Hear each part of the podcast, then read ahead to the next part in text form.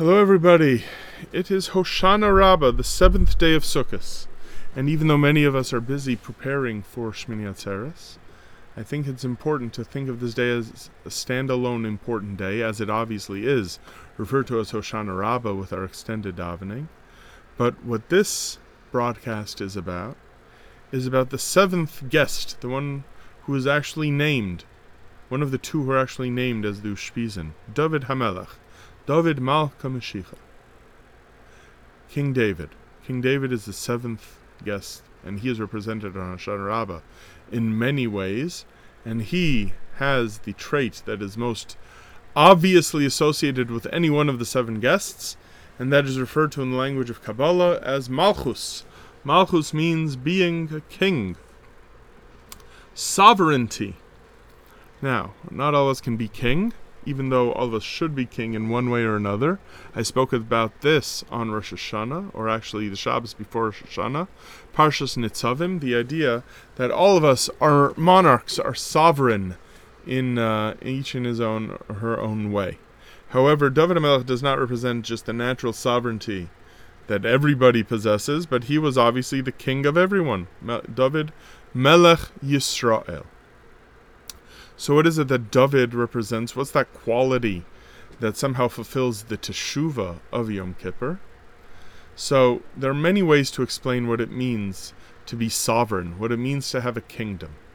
However, I think the most important way for our purposes right now that I would like to share with you is the idea that a melech is someone who combines everyone in the nation and makes the country happen and this applies whether there's a monarchy or whether there is a republic or whatever form of government you want to describe. If there is a country and that country has a government, which I'm just calling Melech right now, that means that the Melech is the personification of the entire nation, meaning both those who like the king, those who do not like the king, everyone is part of that system. The king and the kingdom emerges from the people.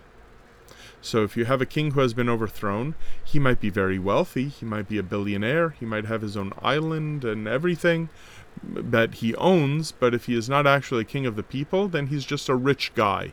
He is not the actual king. So what is it that that means for us, meaning outside of political theory? What does that mean? so what melech is, there is a phrase the, that the Zohar uses to describe a king or uh, the, the, the position of king, and that's describing David Hamelech. Les megarme klum, which means he has nothing of his own. Meaning, if a king is independently wealthy, then that has no bearing on the fact that he is a king. But if a king has his royal palace and he has his chauffeur and he has all the gold that's in the national treasury, then none of that is actually his. It all belongs to the nation. Even though he might have the freedom, and even though it might be an absolute monarchy and he can use all the money as he wishes. But that's only while he's king. The king puts all of the other pieces together and makes it work. What that means in Avodas Hashem is that a person, when you choose to act, you put all of the other midos together and then you act you do something. And if you don't do anything, then you're not actually king. There's a story that was told, I think it's by some Hasidic Rebbe's, back in the early 1800s when Napoleon was emperor of France. I don't know why they choose why they chose to respect Napoleon, but the story goes like this: that they say that Napoleon did not like to sleep, meaning he tried to sleep as little as he could. And somebody asked him, why he tried to adopt such a schedule where he slept at a sheer minimum. And he said, Because when I am asleep, I am not the emperor. Meaning he felt he had to act. And the Mid of Malchus means that we need to act and make things happen. It's all good to talk and it's all good to think about brilliant ideas, but if you don't actually put them into practice, then what have you actually done? What's referred to the language Lubavitcher Rebbe would love to use is that something had to happen bepoel mamish, in actuality, literally. That's what a king is. So, uh, to quote someone else, Seth Godin, who is a well-known thinker who I believe is Jewish, and he has a website where he comes up with some very smart aphorisms. He's a very smart fellow. I think his website is sethgodin.com. Seth Godin once said about artists, you hear very much about how artists are true to their art, and that's why they don't want to listen to the commercialization of their art. But Godin says artists ship. And what does that mean that artists ship, as in shipping? They ship out their art to others. It means that it's no good to be an artist if you've never sold a painting. You actually have to produce the art and sell it and give it to others.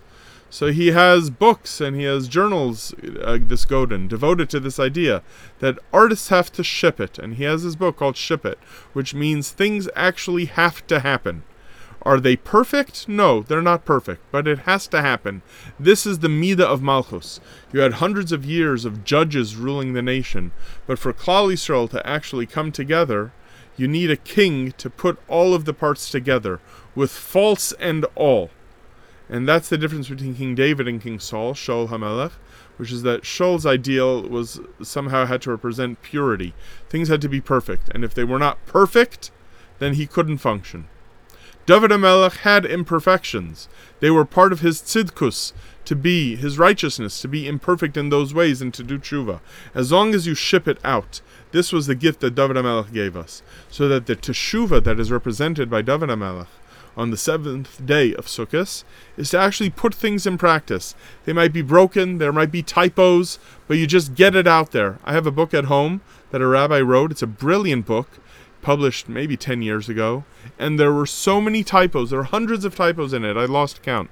And it was very frustrating, and I wish that this rabbi had had a better editor. He self published this book, but he put it out. And my guess is that the reason why he published it, it was in English, is because he felt it was now or never. So he put the book out there. And it was a real gift to, you know, hundreds and hundreds of people, myself included, who read it. This is what we need to do in the coming year. You know what tshuva means? It means doing things. And do those things have to be perfect? Sometimes you get some egg on your face if there's a, a typo in an email you sent out. Or somehow, uh, you know, you flub a word or a sentence. But you need to get things out there. There's no better tshuva than doing it. Wish you all a good yontif.